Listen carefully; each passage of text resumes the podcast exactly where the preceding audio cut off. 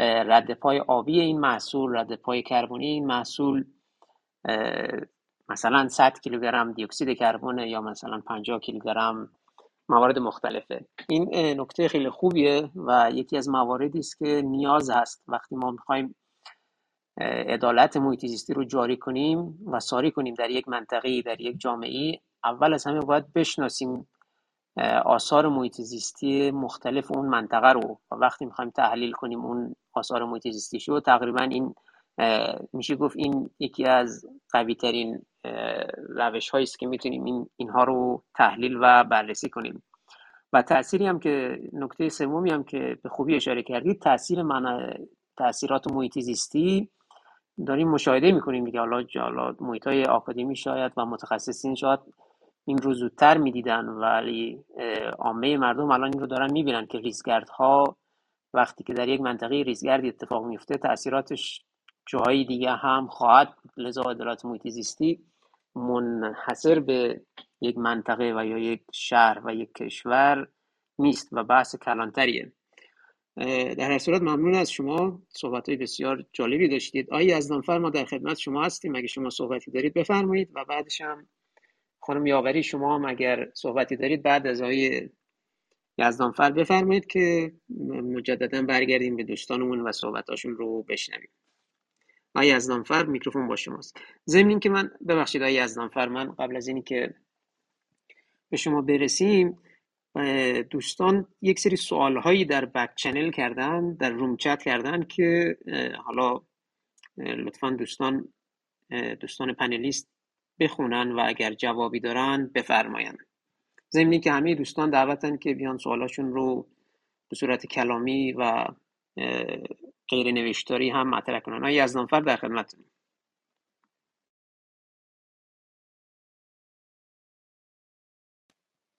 آقای یزدانفر میوت هستید؟ اگر امکان صحبت دارید و دارید صحبت میفرمایید صداتون ما نداریم.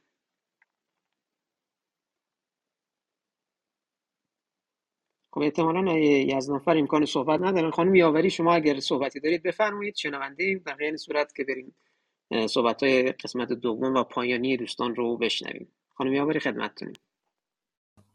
ممنون من سلام می‌کنم به همه. نمی‌دونم حالا توضیح این عدالت محیط زیستی در مورد منابع فیزیکی انسانی و اقتصادی نمی‌دونم. اصولا در مورد اون الگوی پنج سرمایه صحبت شد یا نه و تاثیراتش روی محیط زیست که می‌تونه تاثیرگذار باشه روی این عدالت محیط زیستی که داریم در مورد صحبت می‌کنیم. چون نبودم اگر که صحبت شده که هیچ ممنون میشم. بفهمین دکتر. بفرمایید ما صحبت شما رو بشنویم. بفرمایید. خیلی ممنون. واقعیتش عدالت محیط زیستی موقعی می‌تونه برقرار باشه برقرار بشه. حالا حتما تعریف از عدالت محیط زیستی رو داشتید.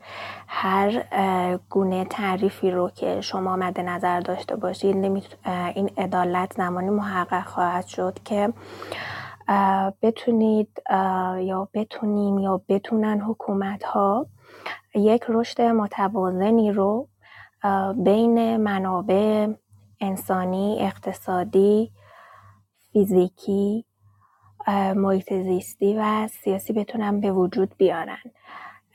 در صورتی که رشد رشد نامتوازنی باشه عدالتی که ما به دنبالش هستیم عدالتی هست کور و خام و مسلما کسانی که بهره برداری می‌کنن از منابع توی هر جامعه آماری که بخوایم در نظر بگیریم. بهره بری کمتری رو از عدالت محیط زیستی رو خواهند داشت. اما یه نکته ای که دوست دارم توی زمینه کشاورزی که میاد وزیر مجموعه منابع محیط زیست در نظرش می‌گیرم و همینطور فیزیکی این هستش که توی استفاده از های کشاورزی و منابع محیط زیستی مشخصا مصرف کننده که تولید کننده نامیده میشه در اینجا. یعنی تولید کننده های کشاورزی که نمی‌تونن به خوبی بهره برداری بکنن از منابع موجود و منابع رو هدر میدن و به واسطه اینکه نهاده های کشاورزی در ایران قیمت واقعی خودشون رو هم ندارن ما می‌بینیم که تولید کننده هایی رو داریم که کیفیت کارشون پایین هست. پس یکی از فاکتورهای مهمی که توی عدالت محیط زیستی و در خصوص کشاورزی می‌تونم بهش اشاره بکنم. این هستش که با واقعی شدن قیمت نهاده های کشاورزی تولید کننده که با دانش محصول خودش رو تولید نمی‌کنه و محصولش کیفیتی رو نداره و صرفا یک هدر دهنده منابع هست میبایست که از این سیکل خارج بشه و منابع بیشتر در اختیار تولید کننده قرار بگیره که کیفیت بالایی رو داره و می‌تونه بازار بهتری رو هم داشته باشه در نتیجه.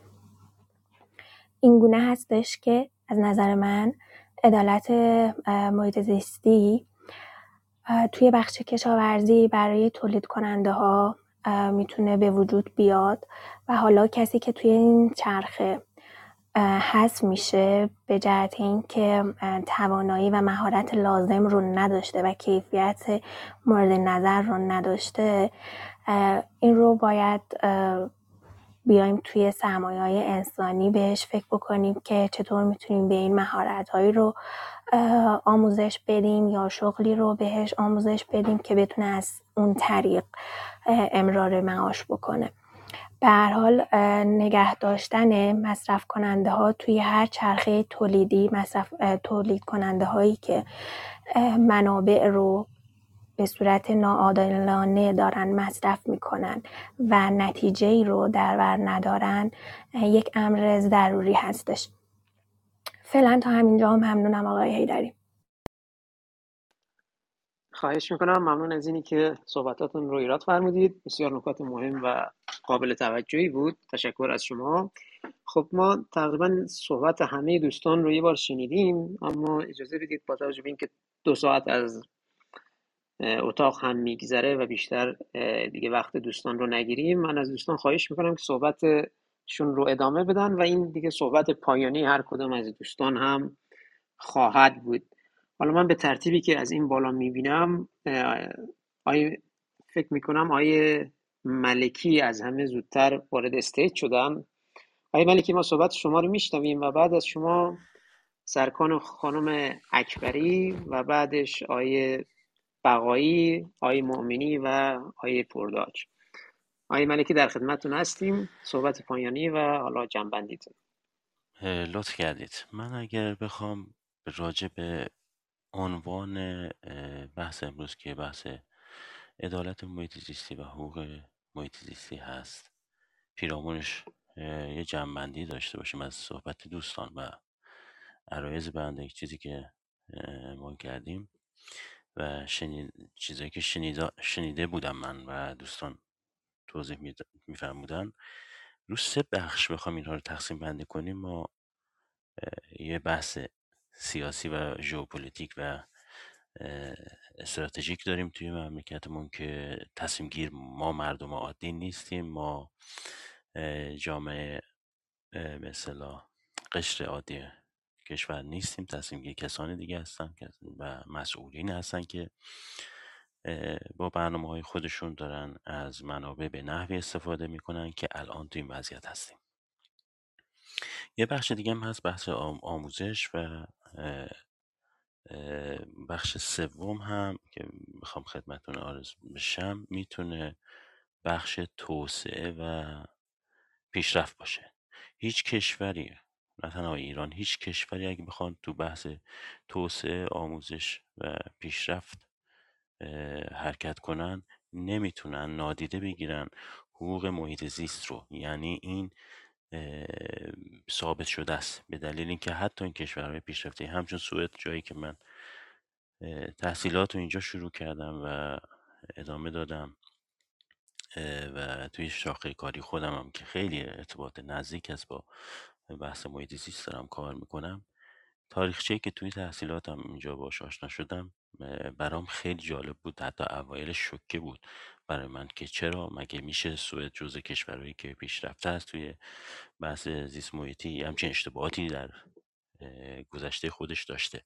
بله هر کشوری هر جامعه که مسیر توسعه و پیشرفت رو در پیش گرفته به خاطر نقض و یا عدم آگاهی اولیه نسبت به مسائل محیط زیستی که اثرش برمیگرده به جامعه و انسان شاهدش بوده و اینو پایش رو تحقیق کرده و با آمایش سرزمین با پایش و توسعه و تحقیق و پیشرفت بهش رسیده و الان سعی کرده که یه توازن برقرار کنه تا بشه یک استفاده درست از منابع و رعایت حقوق محیط زیست رو داشته باشه. در بحث آموزش چیزی که برای من جالب بود اون اوایل من وقتی وارد سوئد شدم فرزند من بچه من که اینجا تحصیل می‌کرد درس می‌خوند از در مقاطع اواخر ابتدایش اینجا شروع کرد بعد دوره راهنمایی و الان سال آینده می‌خواد دبیرستانش رو شروع بکنه. تو هر مقطعی من کتابا و توضیحاتی که تو بحث محیط زیست گاهن نگاه می‌کردم و کمکش می‌کردم جالب بود برای من که اینها حتی در تحصیلات آموزش ابتدایی و متوسطه فرزندانشون هم آموزش مسائل محیط زیستی رو به ریز در منطقه یا منطقه جغرافیایی که زندگی می‌کنن بهشون آموزش میدن. در جغرافیا در فقط بحث جغرافیا نیست. مسائل زیست محیطی در جغرافیا رو جالب توضیح دادن از کتاباشون.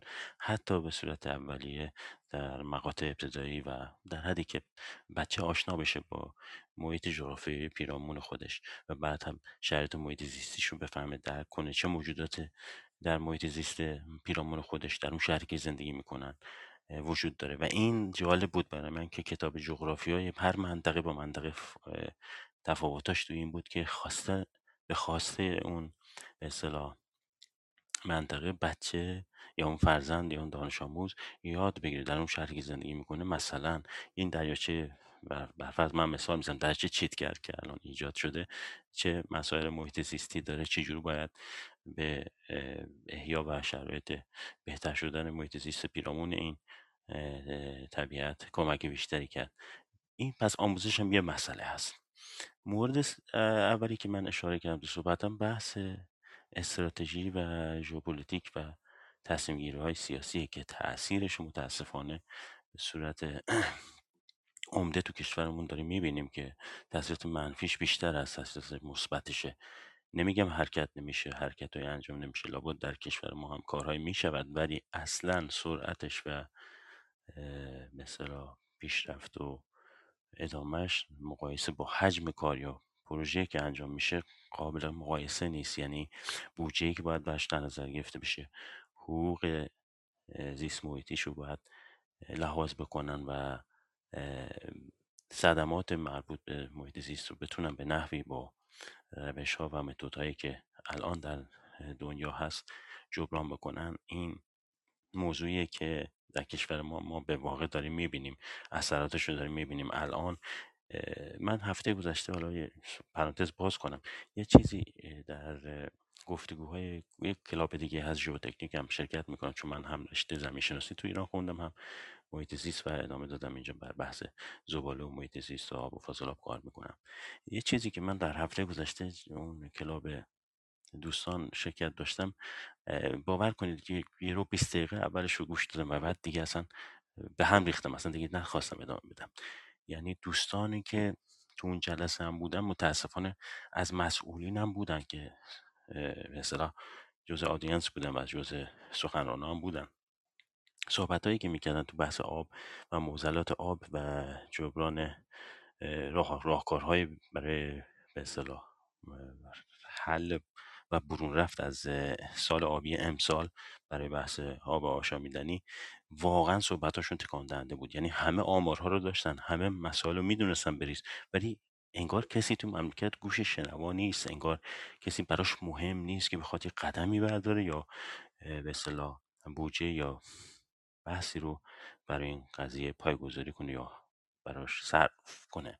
من متاسفانه باید بگم که تو این جلسات و تو این کلاب هایی که بیشتر شرکت می‌کنیم یه مقدارش واقعا بگم تاثیر متاسفانه بگم ناامید کننده روی شخص خود بنده می‌ذاره. یعنی با توجه به اینکه این همه آدم نخبه داریم تو کشورمون اساتید بسیار ارزنده داریم و تو بحث های آموزشی هم خیلی خوب هستن خیلی خوب دارن کار می‌کنن و در ارتباط هستن حداقل با جوامع بینالملل و سطح دانشگاهی و آموزشگاهی. ولی تاثیراتش یا نتایجش متاسفانه تا حالا انگار که مسئولین از غیر از آدمای به هر حال دانشگاهی و غیر نخبه تصمیم گیر هستن و تصمیم می‌گیرن و تصمیماتشون منجر به فجایع زیست محیطی میشه و این پایمال کردن حقوق محیط زیستی هست به نظر بنده و عدالتی ما شاهدش نیستیم. اگر من یه رودخونه که اینجا مثال می‌زنم باش سرکار داشتیم توی پروژه بخوام نکات و خواسته های اداره محیط که صحبت شما رو قطع می‌کنم. اگر در یکی دو دقیقه جمعندی بفرمایید که نوبت دیگر دوستان دقیقا, دقیقا می‌خواستم. بله دقیقا می‌خواستم بخوام نکاتی رو در این موضوع پروژه که باش درگیر بودم به شما اینجا عرض کنم.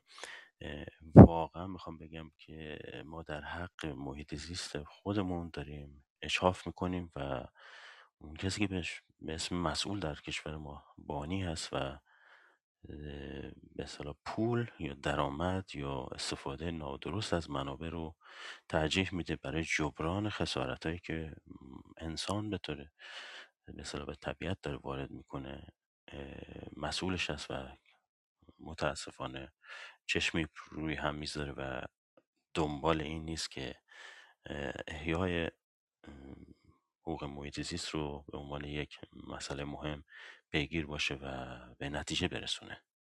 عرض بنده اینجا پایان میپذیره و شنونده هستم دوستان عزیز دیگه استفاده کنم. ببخشید پر حرفی شد. خواهش می‌کنم. متشکر از اینکه صحبتاتون رو ایراد فرمودید. خانم فنانی اجازه بدید که دیگر دوستانی که زود در نوبت هستن صحبت کنن. خدمت شما هم خواهیم رسید و کامل حرف شما رو خواهیم شنید. خانم اکبری ما خدمت شما هستیم. صحبت شما رو میشنویم و بعد از شما هم آقای مؤمنی. خواهش می‌کنم. مرز زیادی ندارم. فقط برعکس آقای ملکی نامید نیستم از شرکت در این اتاقها و می‌خوام توجهتون جلب کنم به اینکه چقدر تاثیر داشتن مردم توی بحث های زیست محیطی. ما بحث میانکاله رو تازه از سر گذروندیم. بحث آتش سوزی جنگل ها رو تازه تجربه کردیم و کاملا درست میفرمایند. چون مسئولین عقبتر از مردم هستند و دانش آموخته نیستن. حداقل دانش محیط زیستیشون به اندازه کافی نیست. در بحث محیط زیست خیلی عقبتر از مردمن. کما اینکه بودجه هم که نگاه بکنید می‌بینید که مثلا بودجه سازمان محیط زیست تقریبا دو نیم برابر کمتر از حوزه علمی قوم هست. خب اینها رو که در نظر بگیریم به عمق فاجعه پی می‌بریم که اوضاع از چه قراره. ولی مردم تونستن بحث میان کاله رو با موفقیت از سر بگذارنن تو بحث مهار آتش های جنگل های زاگرس خیلی خوب عمل کردن. می‌خوام بگم که همه اینها باز به بحث دانش و آموزش برمیگرده. تا می‌تونیم در این اتاق شرکت فعال داشته باشیم دانش خودمون و اطرافیانمون رو بیشتر بکنیم و همین حساسیت نشون دادن ها و مطالبه گری ها به نظر من خدمت بزرگه که هر کدوم ما می‌تونیم به محیط زیست بکنیم. اگر سوالم من به پاسخ داده بشه آقای مؤمنی لطف کنن که دیگه من بحث بیشتری ندارم و خیلی هم ممنون از همه. متشکر وقتتون بخیر. خواهش می‌کنم. ممنون که شما هم صحبتاتون رو ایراد فرمودید و نکته درستی میگید. مطالبه گری و شرکت در این جلسات و اتاقها در بحث های مرتبط با حالا محیط زیستی حالا چون ما کارمون محیط زیست هست میگیم اگر مسائل مختلف دیگه هم هست که اهمیت داره و بایستی بهش توجه بشه. خیلی اهمیت داره درست مسائل محیط زیستی و مشکلات محیط زیستی هم کم نیستن نه فقط در کشور ما که در کشور دیگه هم همینطور هست و طبیعتا گاهن برای خود ماها هم آزاردهنده است. وقتی که در رابطه با این مسائل صحبت می‌کنیم فکر می‌کنیم و دنبال راه حل هستیم. اما ناامید نیستیم چرا که این اول کار مباحث محیط در کشور ما جدیده. این همطور که قبلتر هم عرض کردم حتی محیط های آکادمیمون هم هنوز خیلی جا داره که رو مباحث محیط زیستی مفاهیم اولیه. ما هنوز چرایی این که چرا این اتفاقات محیط زیستی در کشور میفته رو هنوز به درستی تحلیل و درک نکردیم. هرچند که اتاقهای مختلفی گذاشته میشه بیشتر توصیف بیشتر حالت توصیفی داره تا تحلیلی. ولی جای کار زیاد داره. مواردی هم که اشاره کردن خانم اکبری خیلی درست بود. موارد پیانکاله یکی از نمونه های خوبی که میشه گفت با یک مطالبه گری صحیح و در لایه های مختلف حالا لایه های تخصصی جامعه عموم جامعه و قسمت های مختلف وقتی کنار هم دیگه قرار می‌گیرن قطعا تاثیرگذار هستند و مسئولین هم شنونده خواهند بود. این به صورت قطع درست و امیدوار کننده است. آقای مؤمنی صحبت شما رو میشنویم.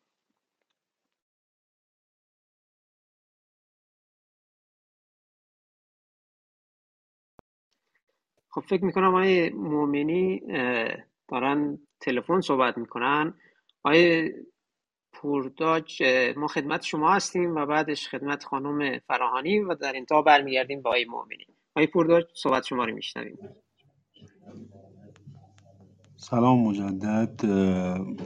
بنده مطلب مطالب زیاد هست و میشه وقت زیادی رو گذاشت و, و به هر یک از اونها پرداخت. هر کدوم از حلقه هایی که بتونه محیط زیست ما رو پایدار نگه داره. حلقه های اجتماعی، اقتصادی، سیاسی، فرهنگی که انسان درش نقش داره و هر کدوم از اینها یک سیستم کامل هستن و در کلان هر کدوم از اینها می‌تونن در واقع نقش جزئی داشتن در یک سیستم کلان جهانی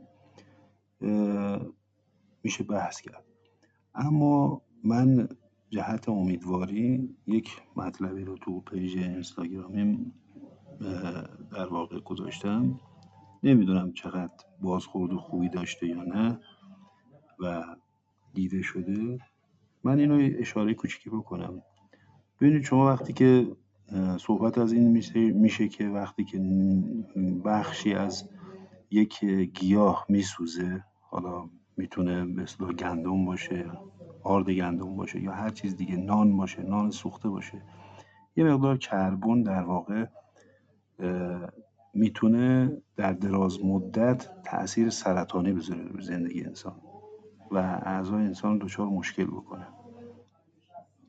در اشل همون موضوعی که گفتم خدمتون زمان. در یک اشل در یک مقیاس کوچک در یک مقیاس مثلا یک روزه دو روزه ده روزه یک ماهه شاید اتفاقی برای انسان نیفته. اما وقتی که این مقیاس تبدیل میشه به مقیاس پنجاه ساله قطعا دیگه شما نمی‌تونید بگید که اگر فردی روزی به فرض مثال یک سانتیمتر در یک سانتیمتر یک قطعه کوچک کربن رو که روی نان پخش شده اون رو استفاده بکنه اصلا دچار مشکل نمیشه. یکی نان لواشی رو من عکسش رو گرفتم گذاشتم و یک نان کاملا سوخته. و میگم شما بیاید این دوتا رو با همدیگه مقایسه کنید. این نان لواشایی که تولید میشه یه بخشای سوخته کوچکی داره که به چشم دیده میشه اما به در واقع به حساب نمیاد. همین چیزی که ما در واقع به حساب نمیاریم. خیلی از موضوعاتی که ما به حساب نمیاریم. اما اثر مرکب داره. یعنی وقتی که اینها این آثار ترکیب میشن با هم دیگه حتی تو مبانی دینی هم اشاره شده که گناهان کوچک راههایی هستن برای تبدیل شدن به گناهان بزرگ. یا اینکه در واقع هر چیز کوچکی حساب میشه. یا اینکه میگن پرونده شما باز هست. یعنی شما اگر کار خوبی کرده باشید تا زمانی که این کار خوب شما اثر داشته باشه تو جامعه و انسان از دنیا هم که میره این تاثیر خودشو می‌ذاره. یا برعکس. من گفتم زم... کی شما در واقع این نانی که در واقع خریداری میفرمایید چه زمانی شما مطالبه گر میشید نسبت به این نان؟ اگر مجموعه این در واقع کربن های سوخته رو بیاد در مرکز این نان تجمیع بشه و شما این رو ببینید یعنی چشم شما این رو ببینه. همون چیزهایی که نادیده هستن همون چیزهایی که دیده نمیشن و شما در نظر نگرفتید. مجموعه اینا وقتی که بیاد جمع بشه میشه کف دست. به اندازه یک کف دست شما کربن سوخته روی نان مشاهده می‌کنید و قطعا مخالفت می‌کنید مطالبه گری می‌کنید. میگی که این چیه دارید می‌دید به من؟ چرا نوعتون سوخته است؟ اما زمانی که این پخش هست شما اینو نمی‌بینید. مشکلات کشور ما با همدیگه در هم تنیده هستن. من یک مثال کوچک می‌زنم و خدمتون مرخص میشم. شما ببینید مسئله کرونا. مسئله کرونا یک مسئله هست که ممکن هست مثل خیلی از مسائل دیگه مثل سیل زلزله ما ازش بگذریم. بگیم که خب کرونا هم یه موضوعی بود دیگه. ببینید کرونا از جیب من و شما خرج میشه.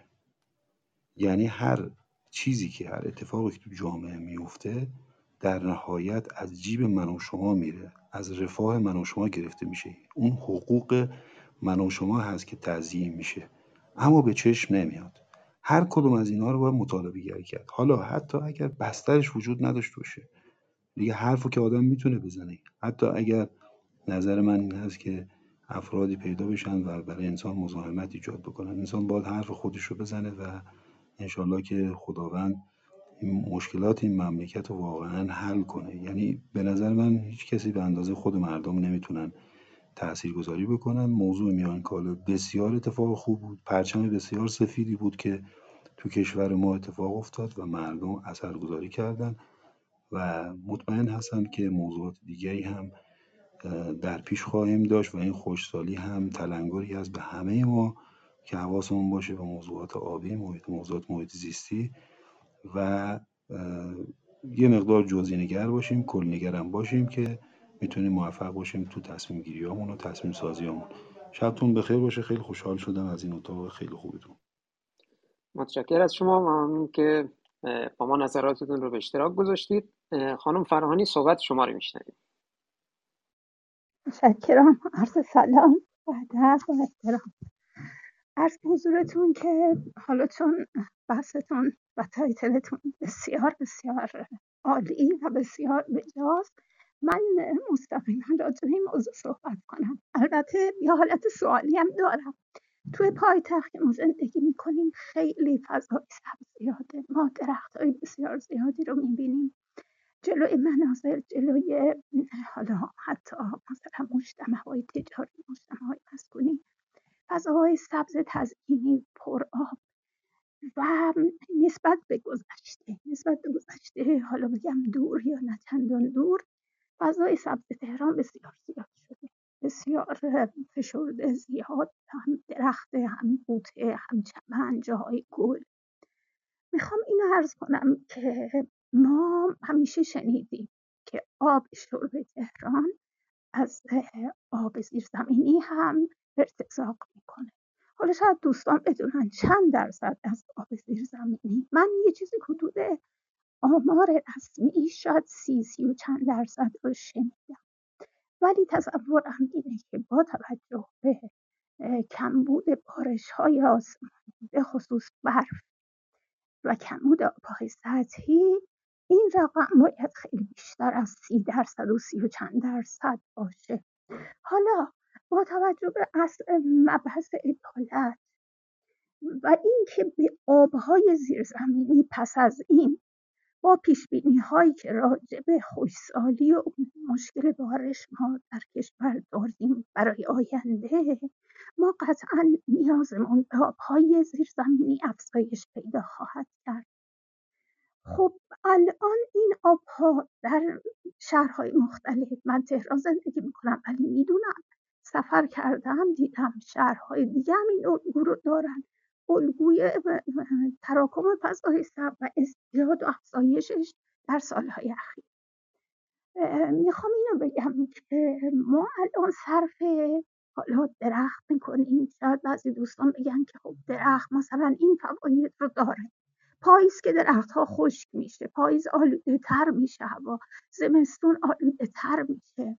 ولی ما دیگه سبزی نداریم به ندرت. حالا گیاهانی باشن مثل کاج که کاج هم در شهرها بسیار کم شده. خب می‌خوام اینو بگم. به هر حال ما خاناخا یه چیزی حدود شش ماه تقریبا ما فضای سبز رو به طور طبیعی نداریم. کار کرده این همه درخت و فضای سبز چیه؟ اگه جنبه سلامتی جنبه محیط زیستی نداره کار کرده اساسی نداره در راستای سلامتی نداره. آیا اجحاف نیست به های آینده که ما آبهای این ذخایر میلیون ها ساله رو تمام کنیم و دستمون برای مثلا یک دهه دیگه دو دهه دیگه نمی‌دونم. من که نمی‌تونم پیش بینی کنم شاید به راحتی پیش بینی ولی به هر حال خالی میشه. کشور 80 میلیونی که به هر حال بازم اضافه میشه جمعیتش از کجا می‌خواد آب حتی آب شرب خودش رو تامین کنه؟ البته کاش مسئولین از حالا محیط زیست محیط زیست شهرداری سازمان محیط زیست از وزارت نیرو سازمان ها و غیره تشریف داشتن. اونهایی که تصمیم سازن اونهایی که مال قانون می‌کنن. اونهایی که در جایگاه مدیریتی و سیاست گذاری های مدیریتی و اینها هستن پاسخ بدن. و ای کاش این امکان فراهم بشه دعوت بشن ما این سالها رو بپرسیم. توی این سیستم مدیریتی نه بوی از توسعه داره نه حق نسل آینده نه حتی حق حاضری. یعنی شاید انسانهای حاضر هم در واقع یکی چند سال دیگه مثلا دو سه سال دیگه یا همین حدودا دستشون کوتاه بشه از آبهای استفاده از آبهای زیرزمینی که تقریبا میشه گفت مهمترین منبع امید ما به آبه. بعد از بارش های آسمانی که این همه تقریب پیدا کرده. خیلی متشکرم. ببخشید اگه زیاد صحبت کردم. خواهش می‌کنم خانم فرانی مرسی که اومدید. سوالتون رو مطرح کردید. صحبت های خیلی خوبی هم داشتید و سوال به جایی است من می‌بینم دوستان رو که مایک می‌زنن. می‌رسیم خدمتتون.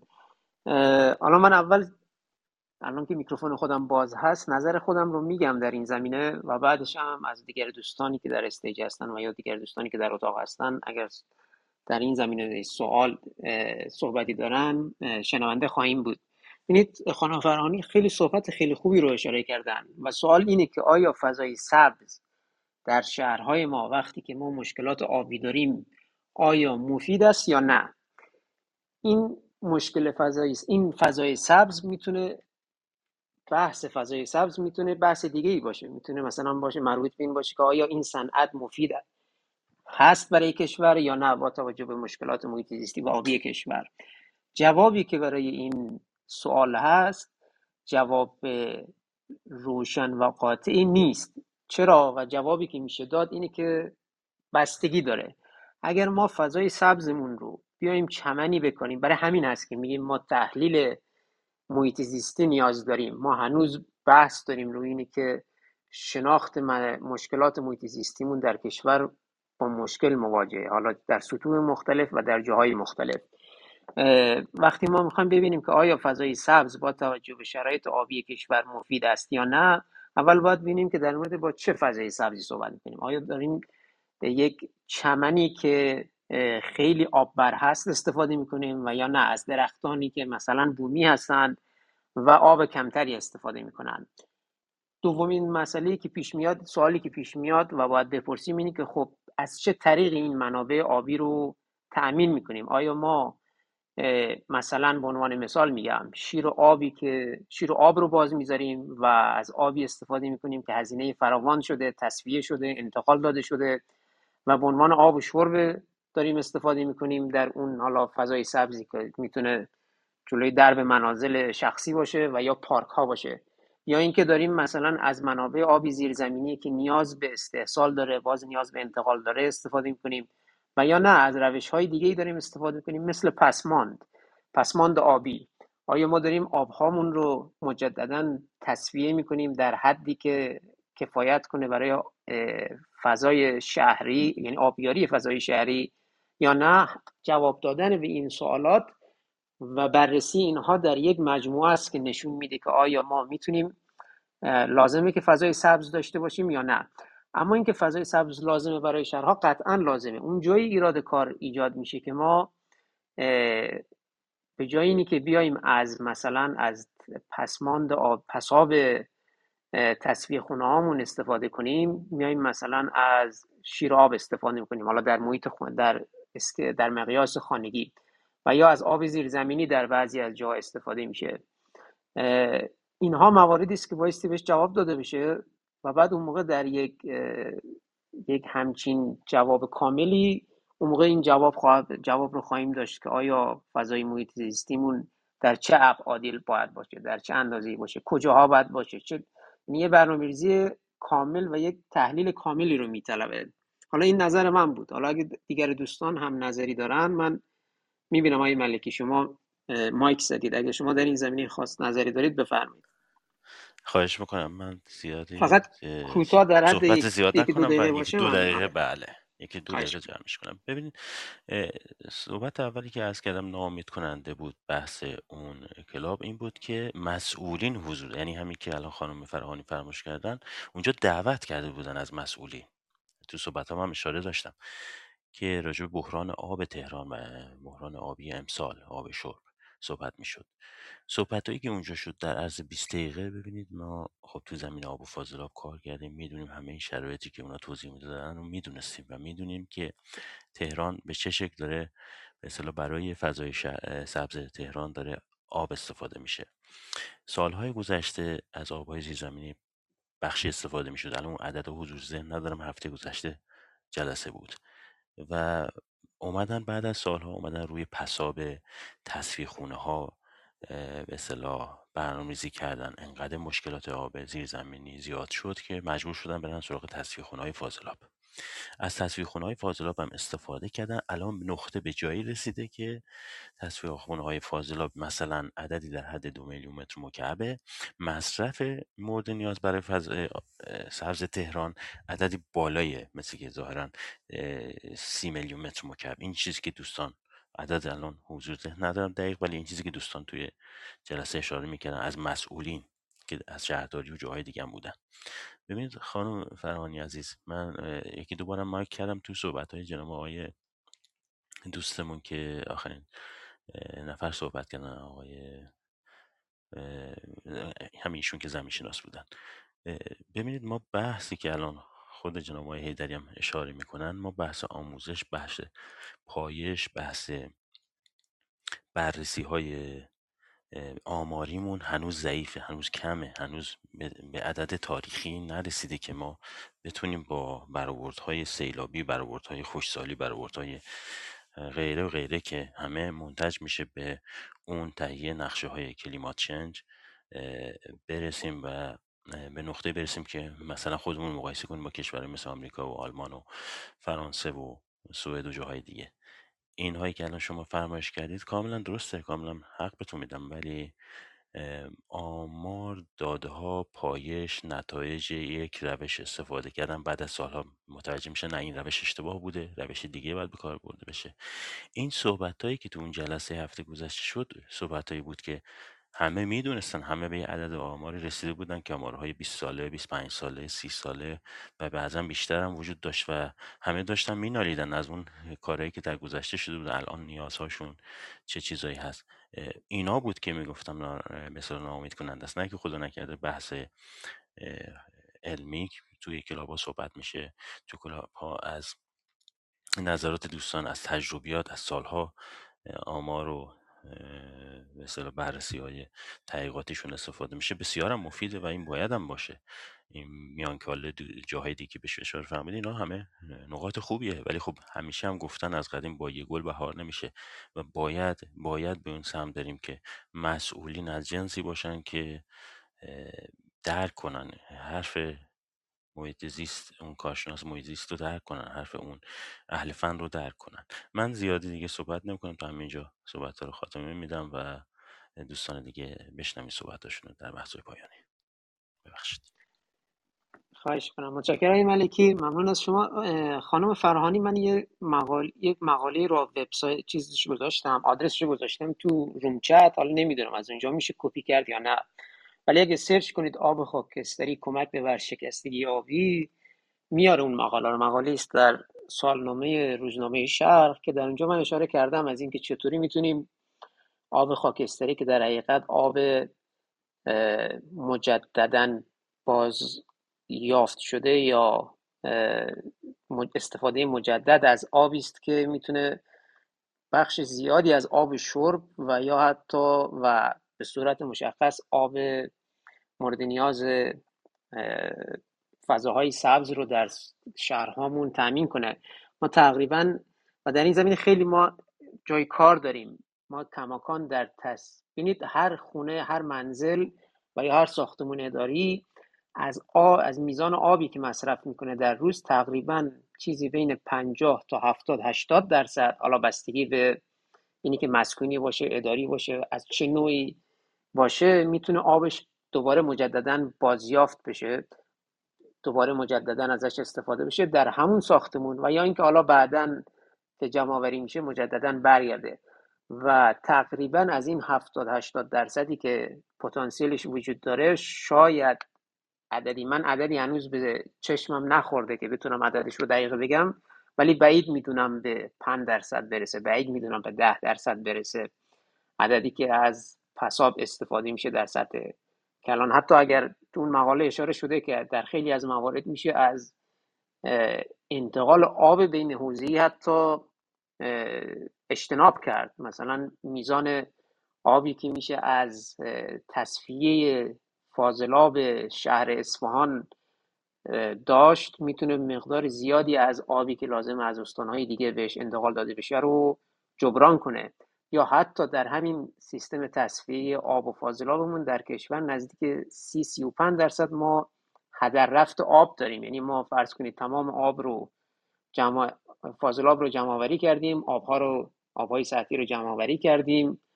رسیده تصفیه خونه تصفیه شده هزینه شده انتقال داده میشه و نزدیک 30 35 درصدش اصلا دست مشتری یا مصرف کننده نمیریسه خب اینها چیزهایی است که بایستی وقتی می‌خوایم تصمیم بگیریم که آیا یه فضای سبزی مفید است برای شهر یا نه بایستی مد نظر قرار بدیم. ببینیم که در چه شهری صحبت می‌کنیم در چه شرایطی صحبت می‌کنیم و از چه آبی و چه حالا پوشش گیاهی استفاده می‌کنیم.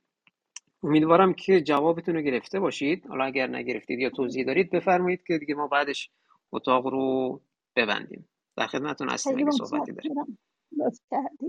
ببینید خیلی افراد میشه. اون چیزی که من می‌بینم بیشتر تزیینی است و بیشتر زیاده روی در مصرفه. حالا چه منازع چه ادارات چه مراکز دانشگاهی کلا توی کشور چون تعلیم داده نشده آبیارها سرایدارها کسانی که ما حالا جایی هستن که منزل باشه چه مجتمعی باشه من می‌بینم هیچ کس فرهنگ مصرف آب و ارزش آب رو نمی‌شناسه. متاسفانه. حالا این که عرض کردم خدمتتون من راجع به عدالت میگم. این احتمال ضعیف نیست بسیار قوی است که ما آبهای زیرزمینمون با این بیبندوباری در مصرف بیقاعدگی در مصرف خب می‌دونیم که یه چیزی حدود 85 درصد یا 7 درصدش مصرف شده. اون چیزی که باقی مونده خیلی نیست. آبهای ژرف هم که میگن اینها هم نمی‌تونه اصلا گاه ما باشه برای تامین نیاز. لذاست که میگن بین فضای سبز افراطی موجود که واقعا همین شرک غرب ما مثل شمال هستن. یعنی مثل جایی که انگار هر روز بارندگی زمستونش برف میاد. مثل هلند اصلا. که کشور خوشسالی مثل کشور ما ضرورت داره. هیچ مدیریتی بر کنترل این میزان فضای سبز. قاعده بخشین از بخشی به این. یا محدود کردنش وجود نداره. با توجه به ارزش آبهای زیرزمینی همه این هم داره. با آب زیرزمینی شما بارش نداریم با آب زیرزمینی تامین میشه. یا آب شرب شهر متشکرم. متشکر از شما نکته خوبی رو اشاره کردید. فضای سبز افراطی جز همون مواردی است که وقتی نگاه جامعی نباشه ممکنه به حال در یک جایی افراط بشه در یک جایی تفرید بشه و این جزء مواردی است که در سطح کلام بایستی بهش پرداخته بشه. حالا ما هم در اتاقهای بعدیمون انشالله به این موارد بیشتر خواهیم پرداخت. امروز بحث خوبی شد اجازه بدید من جنبندی کنم و اتاق رو به پایان برسونیم چون تقریبا الان سه ساعت هست که ما اتاق رو داریم. ما اتاقمون در رابطه با عدالت محیط بود و اینکه حقوق محیط افراد چی است. حالا دوستان مختلف جنبه های مختلف و نظرات مختلفی رو ارائه دادن و شاید بهترین تعریفی که در رابطه با عدالت محیط میشه همون تعریفی است که می‌تونیم از سازمان حفاظت محیط زیست امریکا قرض بگیریم که عدالت محیط زیستی عبارت است از برخورد منصفانه و حضور مؤثر اخشار مختلف فارغ از رنگ، نژاد، قومیت و طبقه اقتصادی در توسعه و اجرای قوانین محیط زیستی به گونه ای که همه افراد جامعه به یک اندازه در برابر مخاطرات محیط زیستی هم محافظت شوند و همچنین دسترسی یکسانی به پروسه های وضع قوانین محیط زیستی مرتبط با حالا کار و زندگی و سلامتشون داشته باشند. در رابطه با ایرانمون ما کماکان مشکل پایه‌ای داریم به این معنی که تعریف و عدالت محیط کماکان به صورت دقیق و رسمی انجام نشده. بایستی حداقل سازمان حفاظت محیط نیازه که در این زمینه فعالیت بیشتری کنه حساسیت بیشتری نشون بده با اینکه ما می‌دونیم که مسئله عدالت محیط زیست یک مسئله کاملا جدی است. صحبت هم در جلسه عرض کردم که شاید به سی چل سال قبل برگرده و نسبتا مسئله جدیدی است. حتی کشورهای توسعه یافته هم کماکان باش مواجه هستن با مشکل و یا نبود عدالت محیط مواجه هستن اما دارن قدم هایی رو برمیدارن. ما هم بایستی این قدم ها رو برداریم و حداقلش بشناسیم که ببینیم چه جاهایی این عدالت محیط یا نابرابری محیط داره اتفاق میفته لذا برای اینکه بتونیم عدالت محیط رو جاری و ساری کنیم حداقل اداره حفاظت محیط زیست و دیگر حالا فعالین چه فعالین یا به قول معروف زینفعان چه حالا محیط آکادمی هست چه محیط صنعتی هست بایستی فعالیت های محیط زیستی رو رصد کنن. البته بیشترش وظیفه سازمان حفاظت محیط زیستمون هست و بعد از اینی که این فعالیت های محیط زیستی رصد شد که در چه مناطقی از کشور چه چه اتفاقات محیط زیستی داره میفته اونها طبیعتا باید آنالیز بشن تحلیل بشن بررسی بشن و نهایتا به یک سری از نقشه هایی برسیم که نشون بده که در چه بخشهایی از کشور در چه بخشهایی از شهرهای مختلف این نابرابری محیط زیستی داره اتفاق میفته و بعد اون اولویت بندی بشن و رون مسائل و مشکلاتشون برای حلشون از زینفعان مختلف بهره ببرن که بتونن با جواب محلی بیشتر ارتباط برقرار کنن اونها رو بیشتر به قول معروف مشارکت بدن در این طرحهای مورد نیاز که نهایتا منجر بشه به رعایت عدالت محیط زیستی و نتیجه عدالت محیط زیستی هم چیزی نیست جز تصاوی حقوق محیط زیستی مثل مثلا دسترسی یکسان به آب پاک دسترسی یکسان به منابع طبیعی و هوای پاک. در هر صورت ممنون از همه دوستانی که در جلسه شرکت کردن دوستانی که اومدن استیج نظراتشون اعلام کردن و آدینس محترممون که شنونده بودن دوستانی که سوال کردن همه دوستان رو اول از همه تشکر می‌کنم و بعدش همه دوستان رو به خدای بزرگ میسپارم. امیدوارم که کشورمون روی پیشرفت رو بیشتر از همیشه ببینه در مسیر پیشرفت و توسعه قدم برداره و این توسعه امیدواریم که توسعه پایدار باشه. برای همه دوستان همه ایرانیان عزیز آرزوی سلامتی و توفیق داریم. تا جلسه بعدی همه دوستان رو به خدای بزرگ میسپاریم. خدا نگهدارتون. خدا نگهدار.